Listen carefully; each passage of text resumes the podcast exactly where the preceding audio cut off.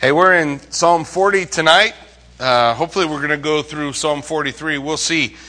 As we look at it, it's kind of a, a neat part as we work our way through the Psalms because we come to Psalm 40 and we're going to start laying out some uh, real guidelines for how to overcome um, lamenting.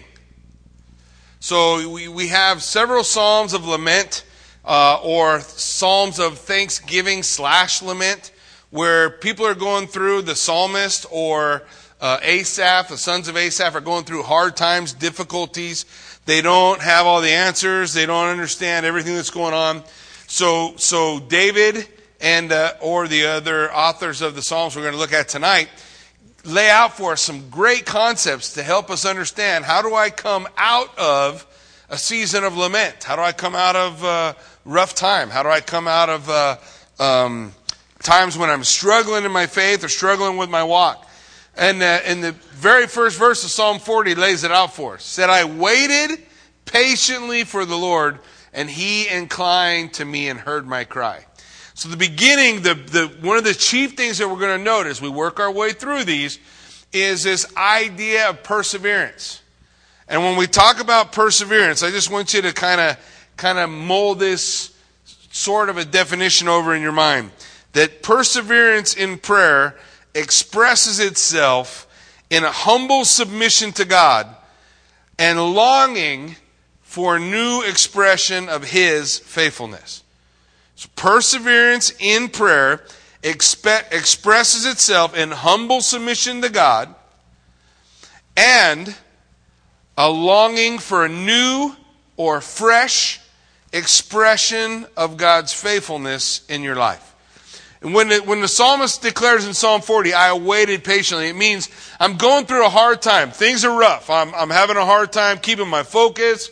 And so, but my choice was to persevere and wait on the Lord, to put my hope in God. It's going to be a constant uh, um, expression as we work our way through these Psalms.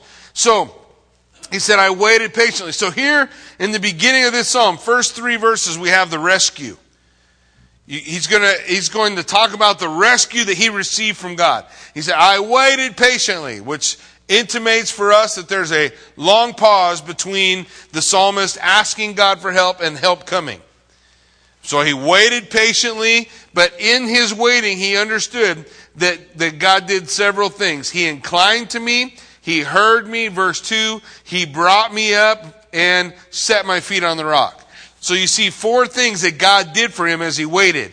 All right? So as we just, just kind of look at it, he's waiting. The rescue comes. He's asking God, Lord, save me, be with me, help me out. So he inclined to me. That means God turned toward him.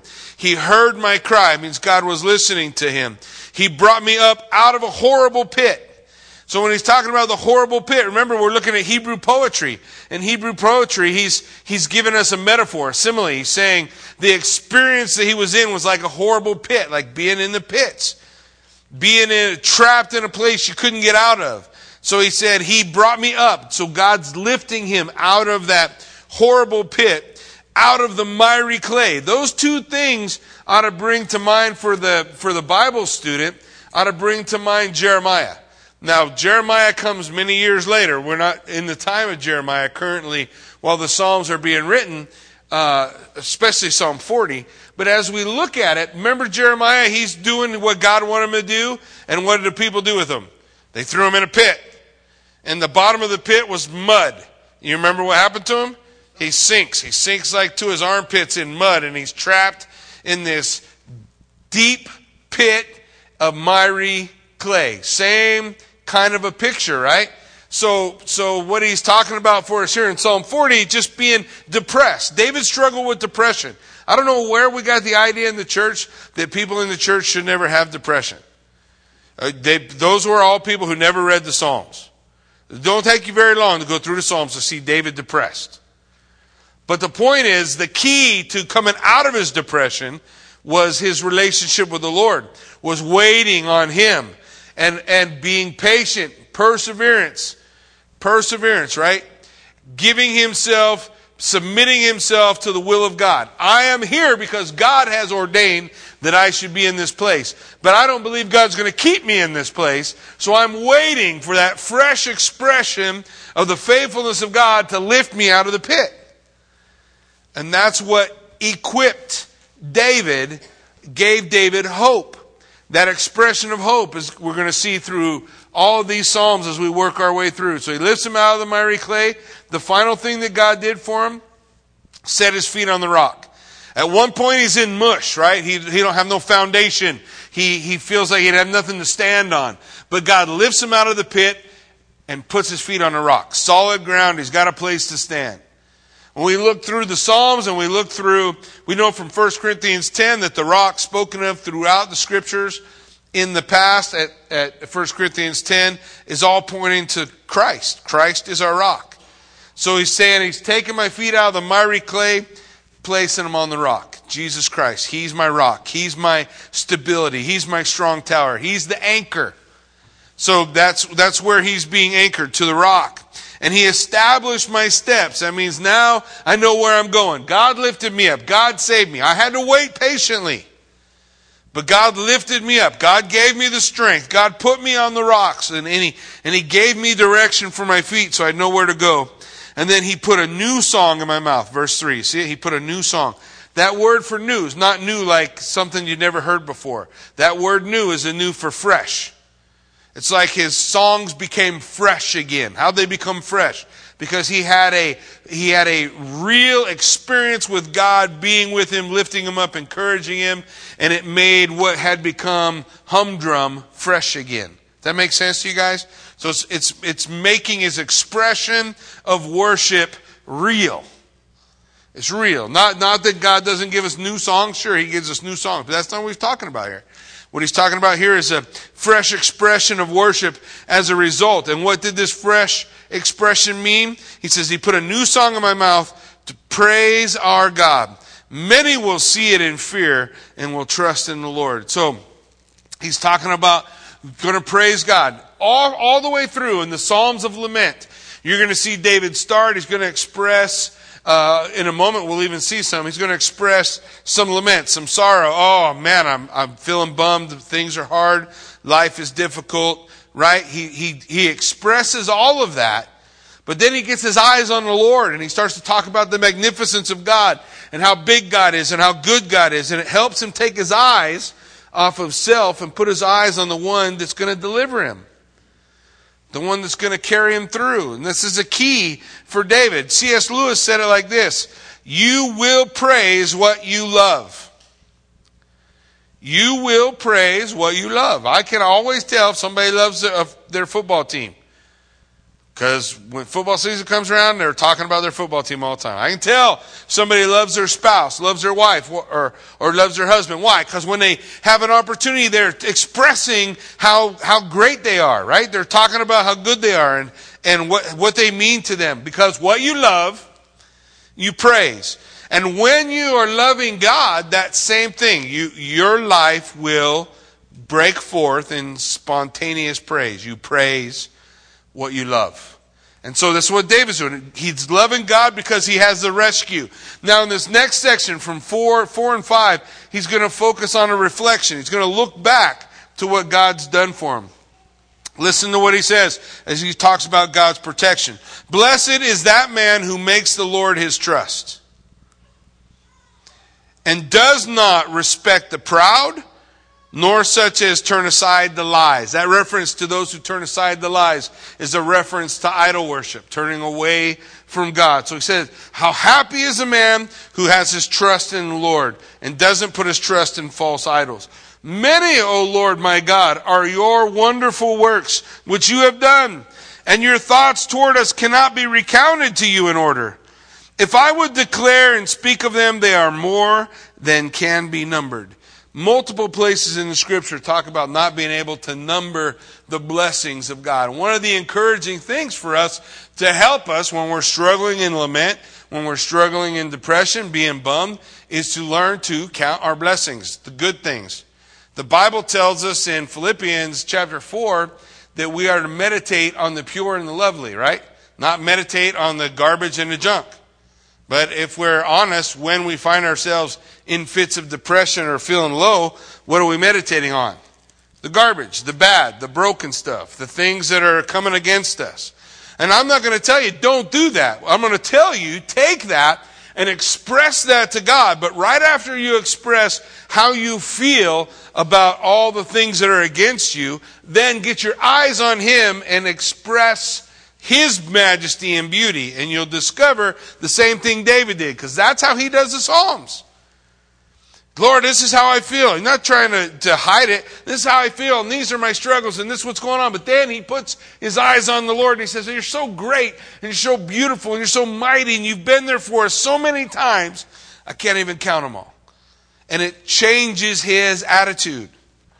It pulls him up, pulls him out of that low feeling that he's going on. This is what he's declaring God's protection over him in the past. So he starts with the rescue, the Lord lifted me up.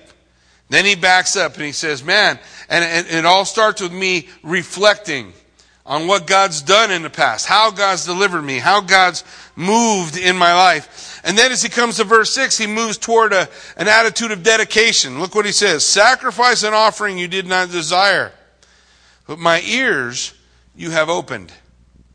Now, when we look at that, I don't want you to see that as um, your, your ears are full of wax, so God stuck his finger in and got the wax out. You know, you don't hear me. So God's opening your ears. That's not the kind of opening he's talking about. Just hold your place here and go to Exodus 21. Flip over to Exodus 21, and in Exodus 21, um, in the law, it's also mentioned again for us in Deuteronomy. You'll see it there as well. but in Exodus 21, we'll pick it up about verse 5. He's talking about the law of servants, slaves. And in 21:5 he says, "But if the servant plainly says, I love my master, my wife, my children, I will not go out free." So he's saying, look, if the master, if the if the slave says of his master, I love it, I love my life here, I love my wife, you know, if a slave married another slave, he didn't really she wasn't his. That slave still belonged to the master for however long the period of time of slavery might be. Typically, Jewish slavery wasn't eternal. It was a fixed period of time, like indentured servitude that we see in our history.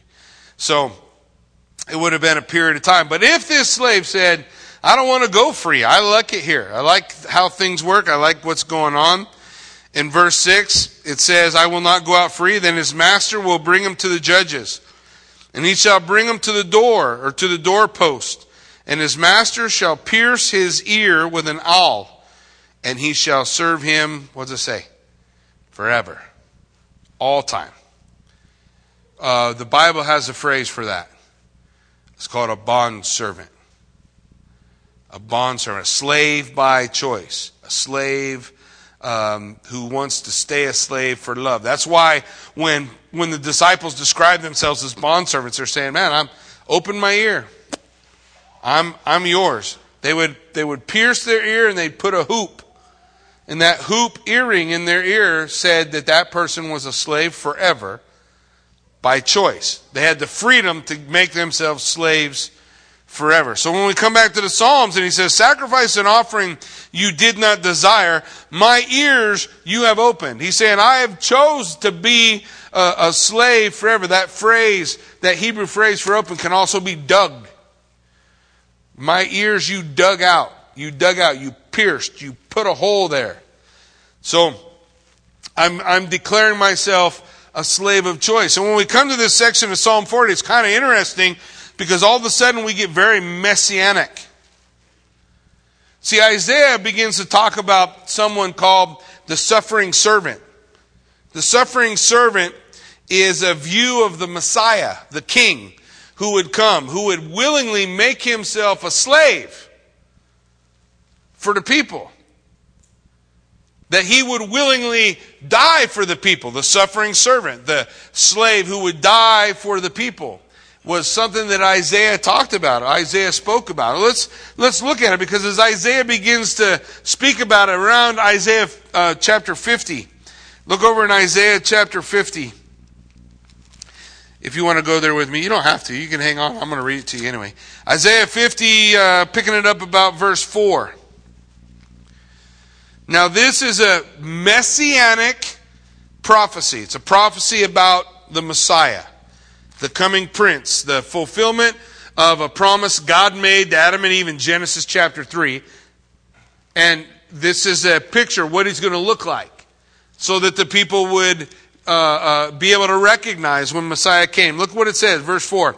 The Lord God has given me the tongue of the learned that I should know how to speak. So he's saying the Messiah is going to speak wisely. Still today, 2,000 years later, people are blown away by the things Jesus taught.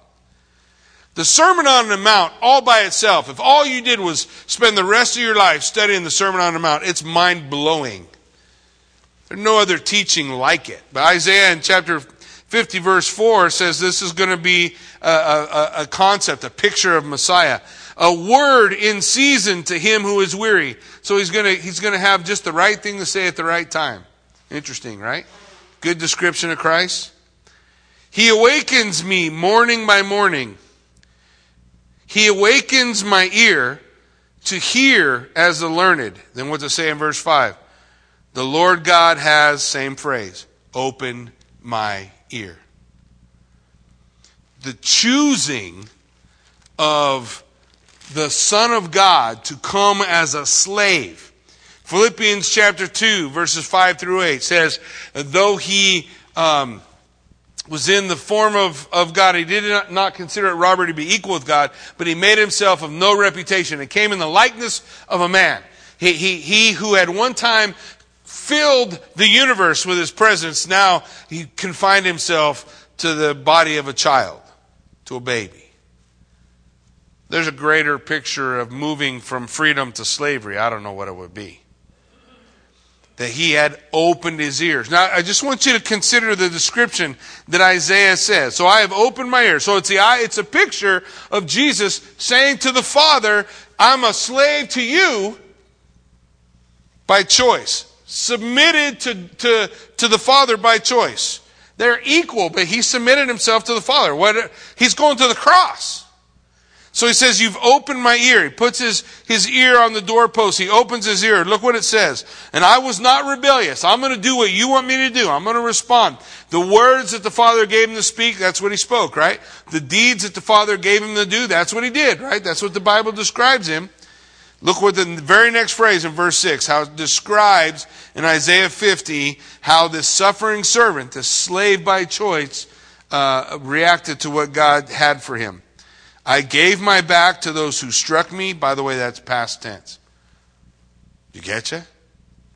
So when God's speaking it, he's saying, This is done. It was going to be you know, a thousand years later after Isaiah before that would take place. But he speaks of it in the past tense. It's finished. It's done. Guaranteed will happen. I gave my back to those who struck me, my cheeks to those who plucked out my beard. I did not hide my face from shame and spitting, for the Lord God will help me. Therefore, I will not be disgraced. I have set my face like flint. Luke 9:51. The Bible uses that exact phrase when Jesus turns toward Jerusalem. It says he set his face like flint. Headed to the cross. Headed to that time. And Psalm 40 in David's real life experience, God uses him to speak words that are going to point to Messiah. The same thing Messiah is going to do. What do they call Messiah? Isn't he called the son of David? Why is he called the son of David? He's going, to come, he's going to come from the Davidic line, but David becomes a picture of Christ. Not, not that he's equal, he's just a picture. He's an illustration of some of the things Jesus is going to do. And so we read about it here in Psalm 40. My ear you have opened. He says, You don't want sacrifice and offering. Does God want our sacrifice? Did God want us to go kill animals? That was his goal. That's why he had a sacrificial system. Is the sacrificial system just because God's so blood thirsty, he wants to see blood flow? The sacrificial system all pointed to who? Messiah. Exactly what's going on here in Psalm 40. Look at me. Look to Messiah. Look to the one who has done these things, who has, who has accomplished these things. Burnt offering and sin offering you did not require. What does he require? He, does, he, he requires the death of the Son. What's the, what's the next phrase? Verse 7. Then I said, Behold, I come. So it's not the offerings. You didn't want the offerings. Those are pictures, imperfect illustrations of a fulfillment of the suffering servant in Jesus Christ. He says those things are imperfect illustrations. And then it says, you can hear the Messiah's voice. You hear his voice? Then I said, Behold, I come. In the scroll of the book, it is written of me. The whole Bible is about me. It's about this sacrifice.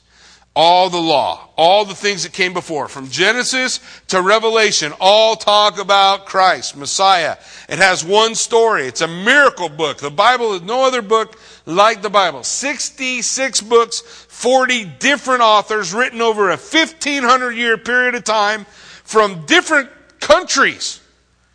Yet one message God redeeming man. There's no book like that. There's nothing even, most other books are even, even compared to it are written by one author, not 40 different ones, who didn't talk to each other, who didn't hand a book to somebody and say, hey, you write the next part.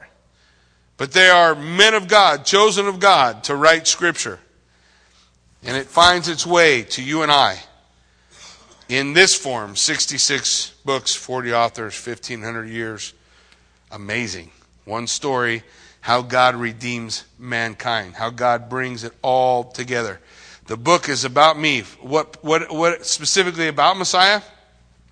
That I delight to do your will, O, o my God, and your law is within my heart. So as, remember as we look at, at where David's at, this is the dedication his dedication. He's saying, You protected me. You rescued me, right? You came and saved me. You protected me countless times. So this is helping to lift me up. This is my dedication to you, God. What's his dedication? I delight to do your will.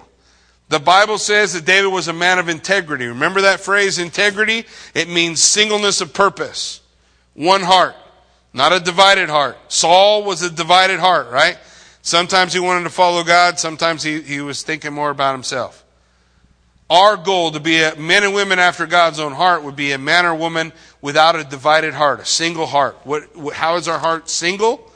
Our heart is single when, when the main crux desire of our heart is to do the will of God, to please Him, to follow Him.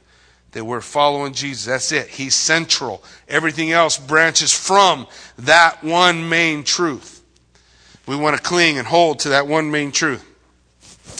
So, to delight to do the will of God, and what did the 119th Psalm say? How do I keep myself from sin? How do I keep myself out of depression? How do I keep myself from struggling in a variety of different ways? Your law is within my heart. Thy word have I hid in my heart that I might not sin against you, right? So, the word of God kept here keeps my heart single. One purpose to do the will of God. this is his dedication. Then he gives the proclamation, the desire to proclaim what's going on. Look at verse 9. I have proclaimed the good news. You know that phrase. If we said that in Greek, how would it sound? Gospel. I have proclaimed the good news of righteousness in the great assembly. Indeed, I do not restrain my lips. O Lord, you yourself know. I've not hidden your righteousness within my heart. I have declared your faithfulness, your salvation. I have not concealed your loving kindness, your chesed. Your, it's a, it's a Hebrew equivalent to agape. Remember, I have not concealed your loving kindness and your truth from the great assembly. What's it, what's the point? What you love, you praise. You love God, singleness of purpose. I'm dedicated to Him. I'm counting my blessings. I'm remembering His salvation, how He lifts me out. What, what is the response I got to tell people? I got to tell people. If you have an, a unique experience, you tell people about it. Every woman who's ever given birth tells people about the birth experience. I don't know anybody who had a baby who never told nobody about it. If no other reason than to find somebody pregnant and tell them the nightmarish story of how horrible it was. Right? Don't we do that to just try to, I don't know why we do that. Misery loves company. I don't do it because I don't have a pregnancy story. Kathy does. I have Kathy stories though. But we, the, our experiences, we like to share. If you have real experience with God and you don't share them, I will say you don't have a real experience with God. If you have a real experience with God, you share it. Period. You gotta tell. You gotta tell people about what God has done for you. Just like you would tell somebody if you gave birth to a child. Just like you tell somebody when you won the championship game. Just like you tell somebody about the race that you came from behind and won. Whatever experiences you have in life that you really impacted you, you talk about. And that's what David's saying, man. I proclaim it. I gotta have, I gotta proclaim what's going on. But then in verse 11, he moves from proclamation and dedication, remember the protection and the rescue of God, to, to thinking about his sin. Do not withhold your tender mercy from me, O Lord. Let your loving kindness and your truth continually preserve me. For innumerable evils have surrounded me.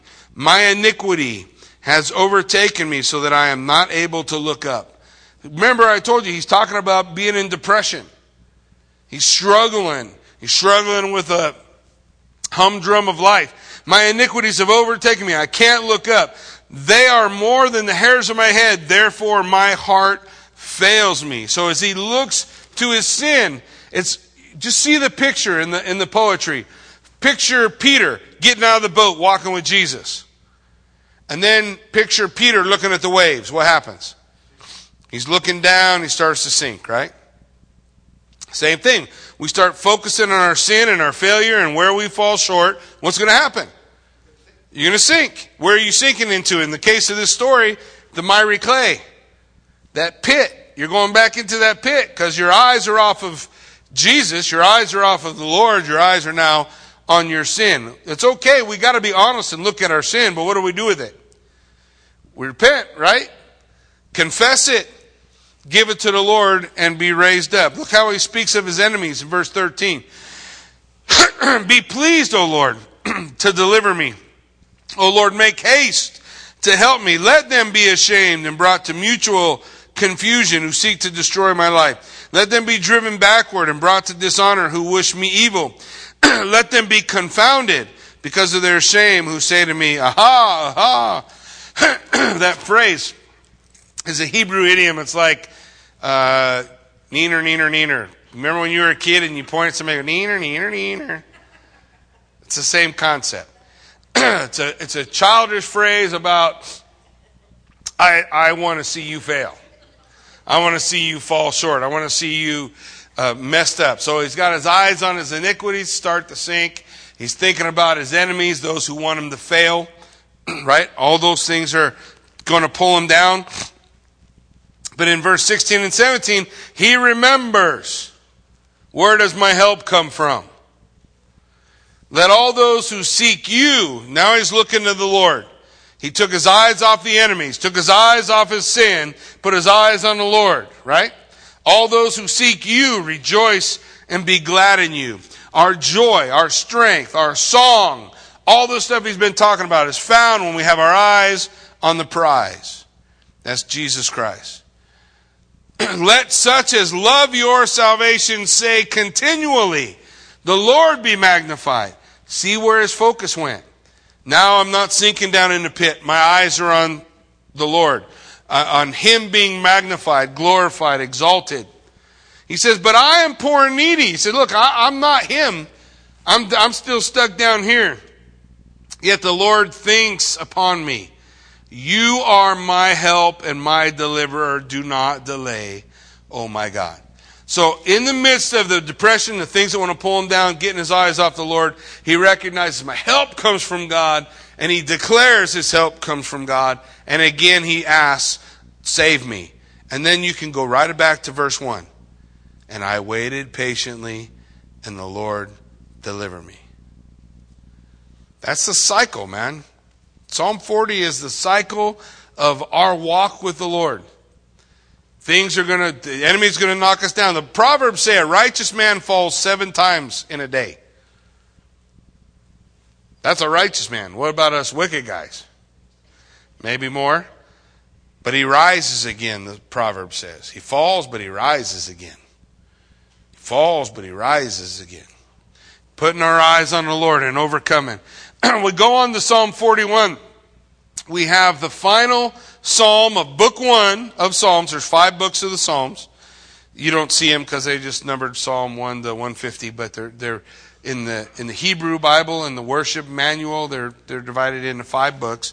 The final book, again, is David, uh, beginning with an attitude of, of uh, praise and blessing in adversity. Look what he says. Blessed is he who considers the poor. So we would call that mercy. Blessed is he who thinks about people who are less fortunate than him. Are you with me? It's going to be important in a minute. The Lord will deliver him in his time of trouble. Who's he going to deliver? Who's he talking about?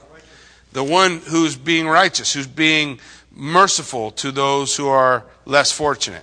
You hear, you hear what he's saying? The Lord will deliver him out of time of trouble. The Lord will preserve him and keep him alive, and he will be blessed on the earth. You will not deliver him to the will of his enemies. The Lord will strengthen him on his bed of illness. You will sustain him on his sick bed. So he's talking about the one who has mercy. Blessed are the merciful. What's the scripture say? For they shall obtain mercy. Key to receiving mercy is learning to give mercy. Jesus told a, a, a, similar concept another way. If you want to be forgiven, what do you got to do? You got to forgive. You do not have the right, I don't care what anybody did to you, to withhold forgiveness since God has forgiven you. You, you lost that right. You don't have it. Let it go. You are not the judge. God is the judge. Commit all judgment to God. Turn over that judgment to Him and be free. If you want mercy from God, what do you got to be? Merciful. If you want forgiveness from God, what do you got to be? Forgiving. So we, we want to be able to express the things that we're asking for. To do the opposite is to be a hypocrite. To ask for forgiveness and withhold forgiveness to ask for mercy and withhold mercy. So he begins, oh, how happy is the guy who considers the poor, the guy lowering him, the guy who's going through hard times. He's showing mercy, he'll receive mercy. Verse 4, listen to what he says Lord, be merciful to me. So he wants mercy from God. He's saying, I got to be merciful toward those who are less fortunate, to those who are struggling. We got to think about those things because we don't do that very well in the, in the United States of America. We look at people who are less fortunate and wonder what's broken on them. How that guy screwed his life up so much he ended up like that. And it might be true. But really, is that any different when God looks at you? Does he look at you and go, yeah, Jackie, you got it all together. Except all them other people on earth, they're screwed up. But you, you got it together. Or does God look at me and go, How in the world did you screw your life up so bad? So we want mercy. We give mercy. We have to be merciful. Heal my soul, he asks, for I have sinned against you. So David's in a low place. I'm struggling. I want God's mercy. I got to remember to be merciful. I want him to heal my soul. The word soul is, is like the word for life.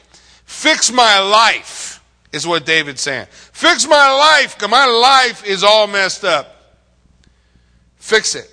I need you to fix my life, God. I need you to fix where I'm at. He says, My enemies speak evil of me. So what do his enemies say? When will he die and his name perish? Man.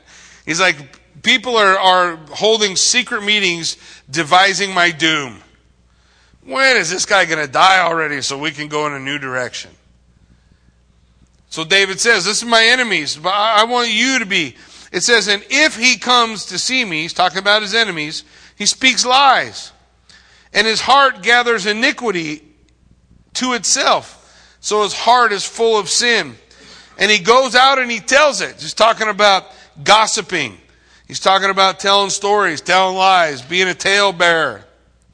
He says, All who hate me whisper together against me. Against me they devise my hurt. An evil disease, they say, clings to him. And now that he lies down, he will rise up no more. Oh, we can't wait till David dies. So probably at this time in David's life, he's sick. And the, the word on the street from people is finally this guy's this guy should never have lived as long as he's lived. God needs us to take him down. but David's reminding himself, gotta be merciful. I gotta have mercy for those who are less fortunate than me because I want God's mercy in my life. I want God to fix my life, to, to lift me up again. In fact, in verse 9, he says, Even my own familiar friend in whom I trusted, who ate my bread, has lifted up his heel against me. So, probably in this particular time in David's life, he's dealing with the, the uh, rebellion of Absalom, and his own familiar friend is Ahithophel. Ahithophel was David's premium counselor, his primary wise man that he went to for advice. and when Ahithophel, the first chance Ahithophel got to turn against David, he did. Do you know why? Ahithophel had a granddaughter, was married to a mighty man of David, a faithful warrior for David named Uriah the Hittite. And Ahithophel's granddaughter was wooed by the king and committed adultery, got pregnant, and the king killed Uriah. And Ahithophel was none too happy about it. So that comes back around. But you know what else is interesting about this verse? It gets quoted in the New Testament. That verse in Psalms, my familiar friend has lifted his heel. Who do you think used it in the New Testament and to whom did he use it? Or about whom? Yeah, Jesus is going to use it about who? Judas. The one who broke bread with me, the one who's, who's been with me, my familiar friend. He's lifted up his heel. It's a, it's a word of, of, of coming against, violently coming against somebody. But then in verse 10, you see the word but. Anytime you see the word but in the Bible, it means strong contrast. Now we're turning. He's looking at his enemies and considering all his problems and his illness and the desire that he has for mercy. But what's he say? But you, O Lord, be merciful to me and raise me up. Not like these enemies, not like these guys who want to tear me down. God, you be merciful to me. Be merciful to me. Lift me up that I may repay them. That I may repay them. He doesn't want his enemies to win. He wants the name of God to go forward. David's not concerned about his reputation. He could care less. David's issue is not, if, if David's issue was his reputation, when he left Jerusalem and Shimei was over there cursing him, and Abishai, his number one right hand guy, said, Let me go cut that guy's head off, David would have said, Yeah, go cut his head off. I'm tired of hearing him backtalk me. But you remember what David said about Shimei? He says this leave him alone. Leave him alone. It's like God speaking to me through him.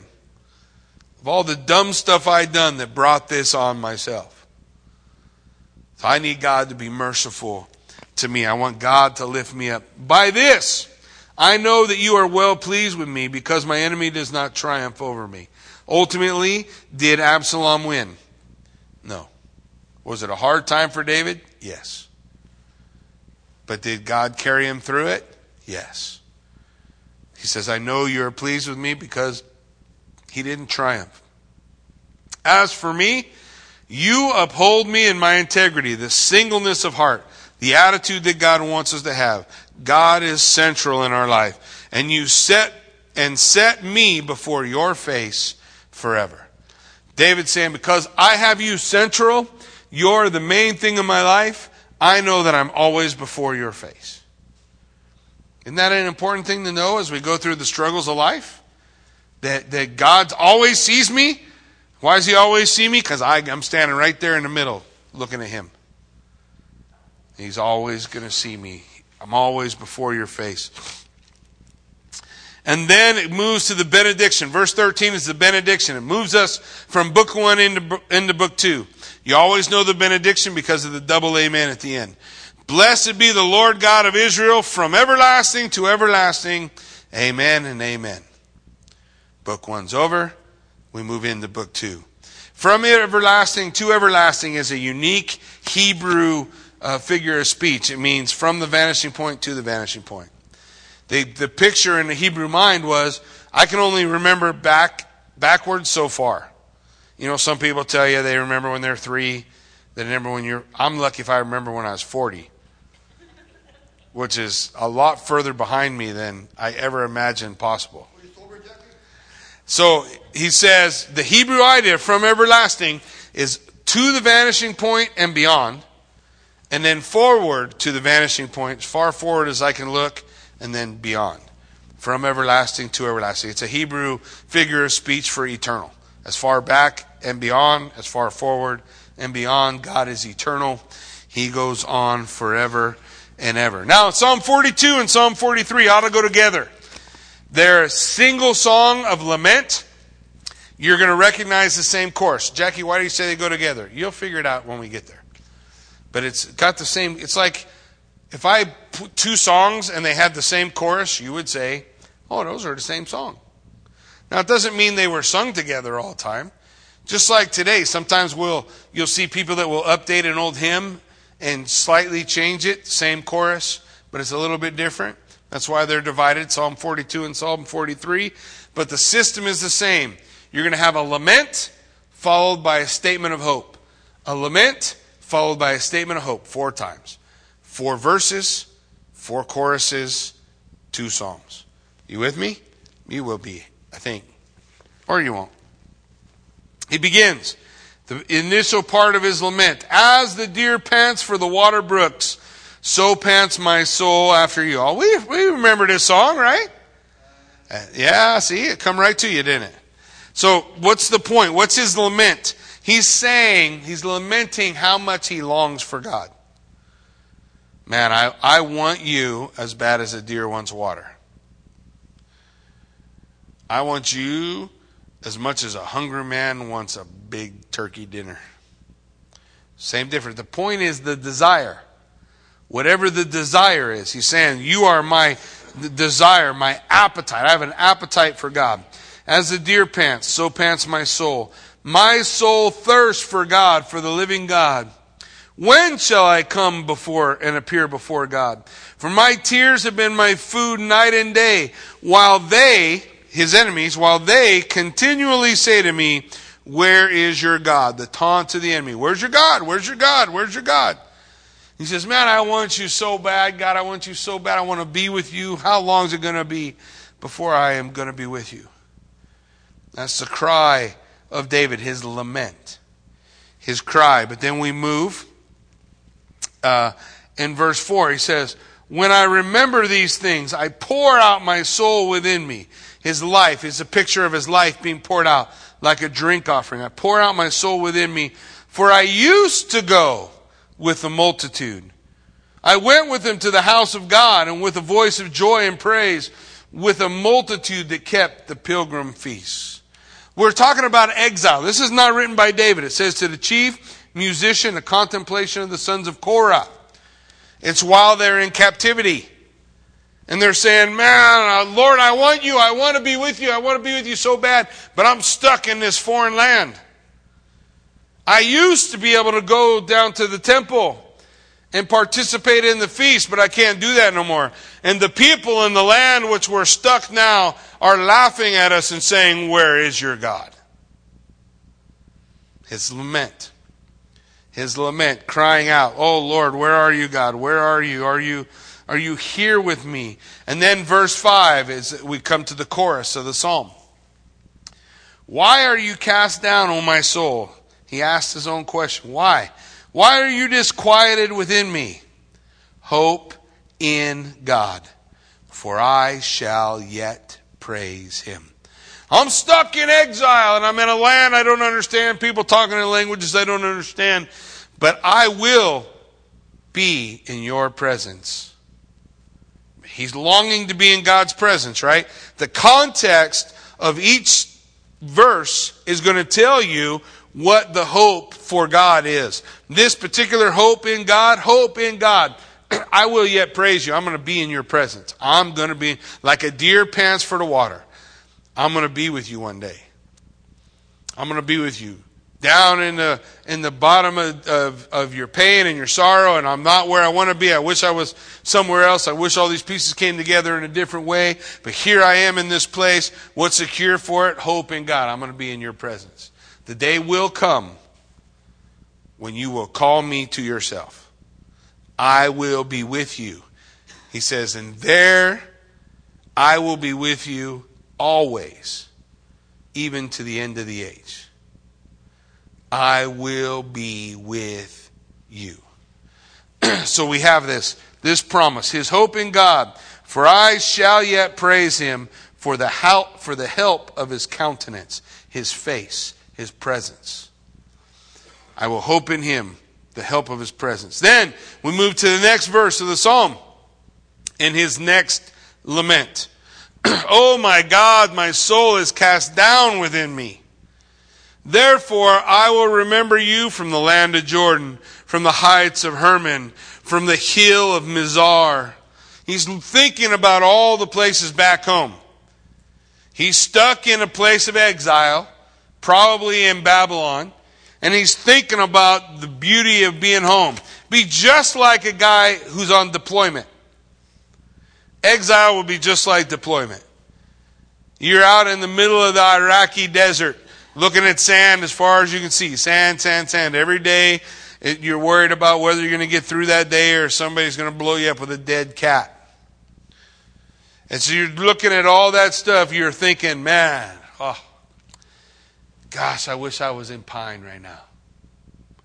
Sitting alongside the South Fork of the Boise, fishing pole in my hand, trout wiggling on the end of the line getting a little bit warm, think I'm going to jump in and take a little swim. He's doing the same thing from Babylon. Only he says, I, I wish I was at the Jordan. What's the Jordan? It's a little river. I wish I was there where the plains of the Jordan, where the Jordan River runs through, I, from the heights of Mount Hermon, at the mountain.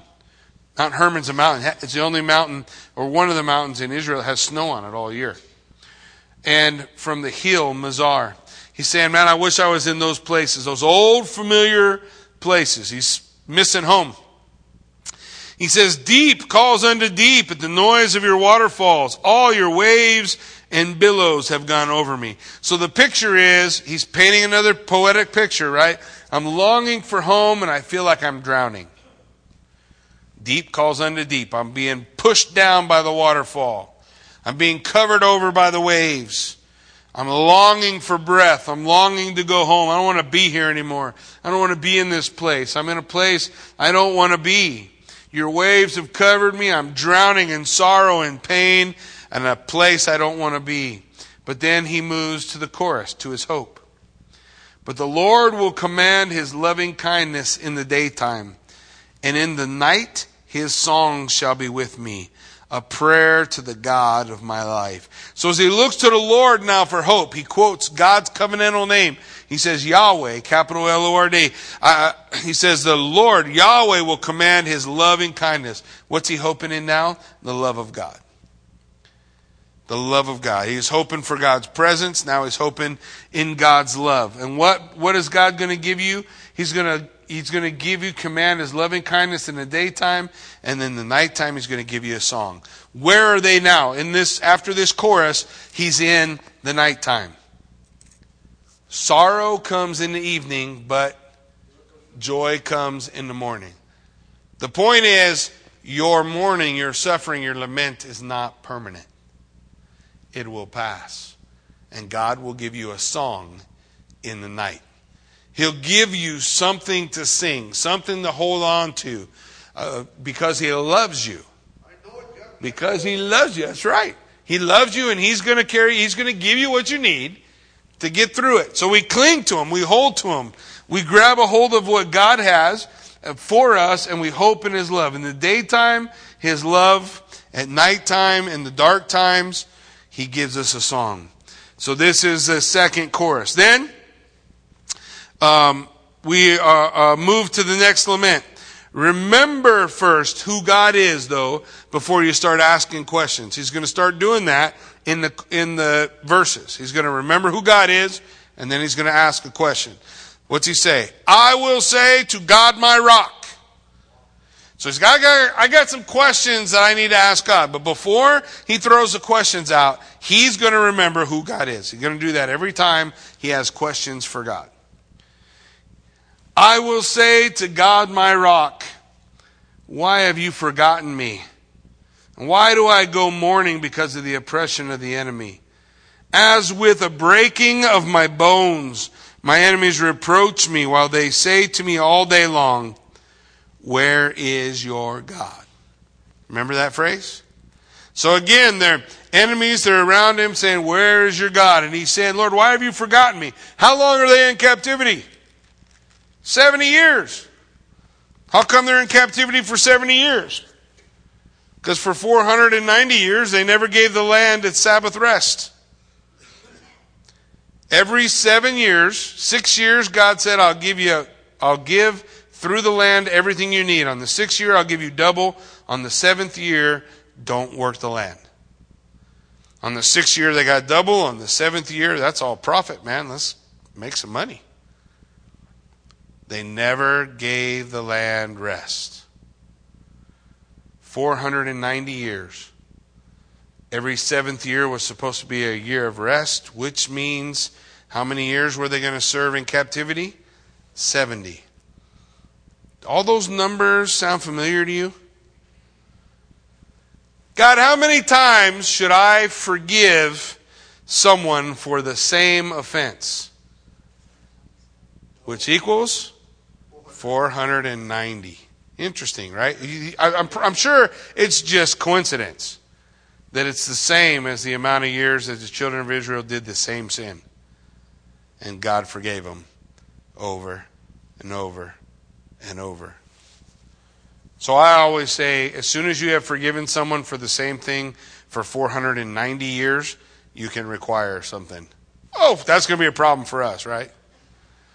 Most of us are not going to make it 490 years. So then you're going to forgive them all the time, right? So, anyways, he says, he says, how long? Uh, we're here. Have you forgotten us? Did God forget them? No. God's still with them. He still, he told them when they went to Babylon, go, live life, have families, build your homes. One day, I'm going to take you back. So he hadn't forgot them. But that's how he feels. He feels like I've forgotten him. But he remembers that God's his rock. So verse 11 is the chorus. Remember? We're coming back to the chorus. Why are you cast down, O my soul? Does that sound familiar? Why are you disquieted within me? Hope in God, for I shall yet praise him, the help of my countenance and my God. Now, in context, what is the hope of God in this section? The hope of God is this is not the way it's going to end. I don't end here. I will not end in exile. Just so you guys know, you're all in exile. You don't know that? you are in enemy territory. This place is not your home. You were not made for this place. C.S. Lewis said, If I look around and find on this world nothing that satisfies me, I can only come to one conclusion I was not made for here.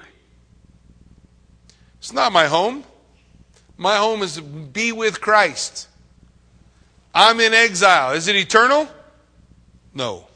The day will come when I will be with Jesus Christ.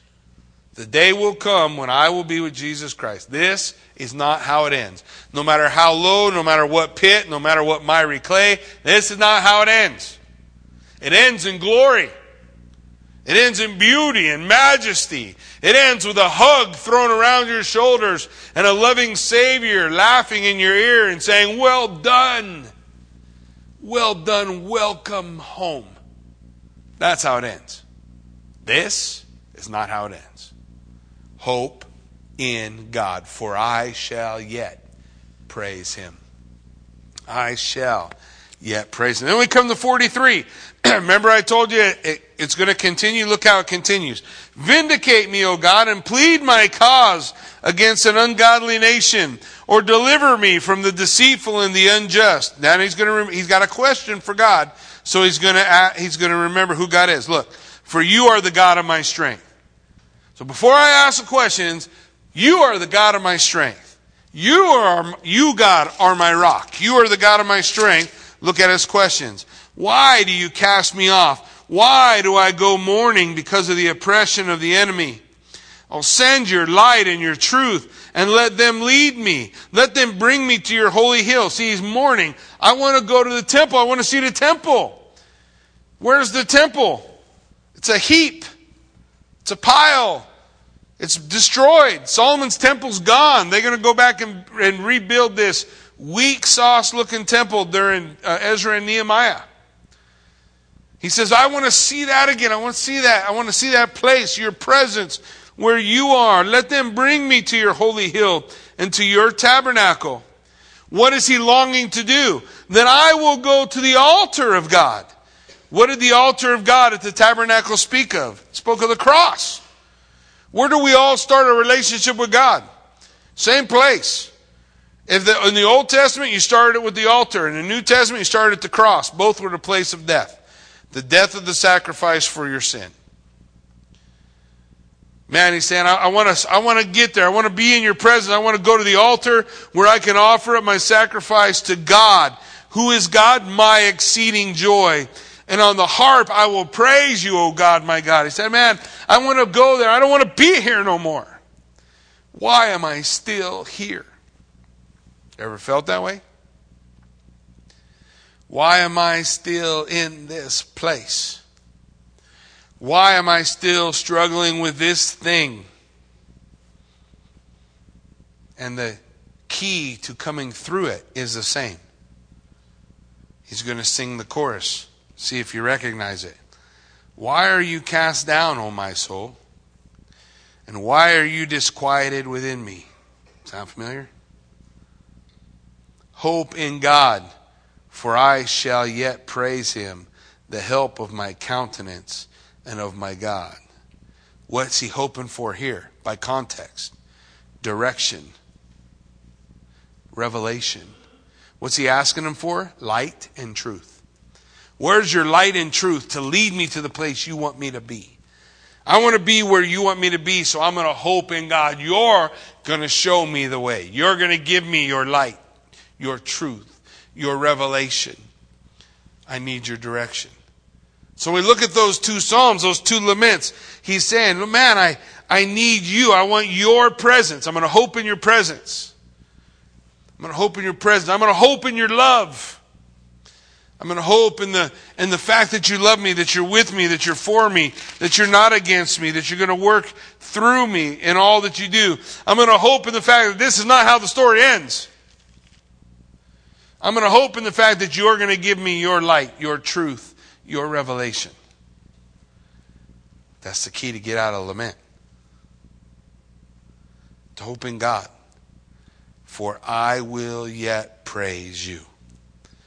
That's not the last chapter. There's more to be written in your story and mine. And whatever is going on in your story currently, God wants you to know. Hope in Him, for you will yet praise Him. You may not feel like praising now, but you will yet praise Him. It's always darkest before the dawn. And when that light comes, it'll never be dark again. Amen? Why don't you stand with me? Let's pray.